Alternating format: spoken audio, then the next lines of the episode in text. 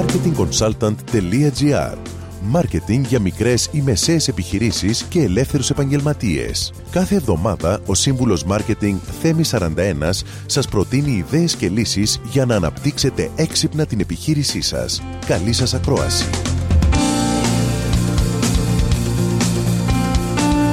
Γεια σας.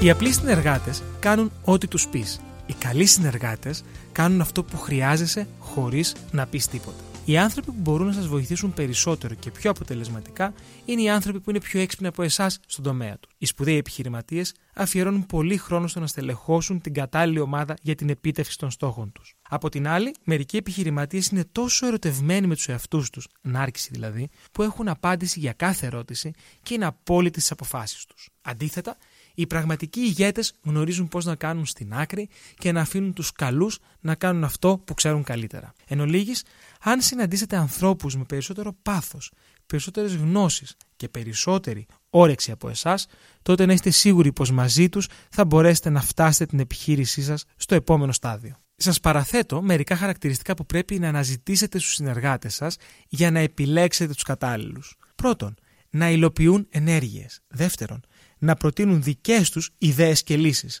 Τρίτον, να είναι θετικά παθιασμένοι. Τέταρτον, να ακούν περισσότερο παρά να μιλούν. Και πέμπτον, να μην είναι ενάρκηση. Με αυτό σας δίνω ραντεβού την επόμενη εβδομάδα με νέες ιδέες και προτάσεις marketing. Καλή εβδομάδα.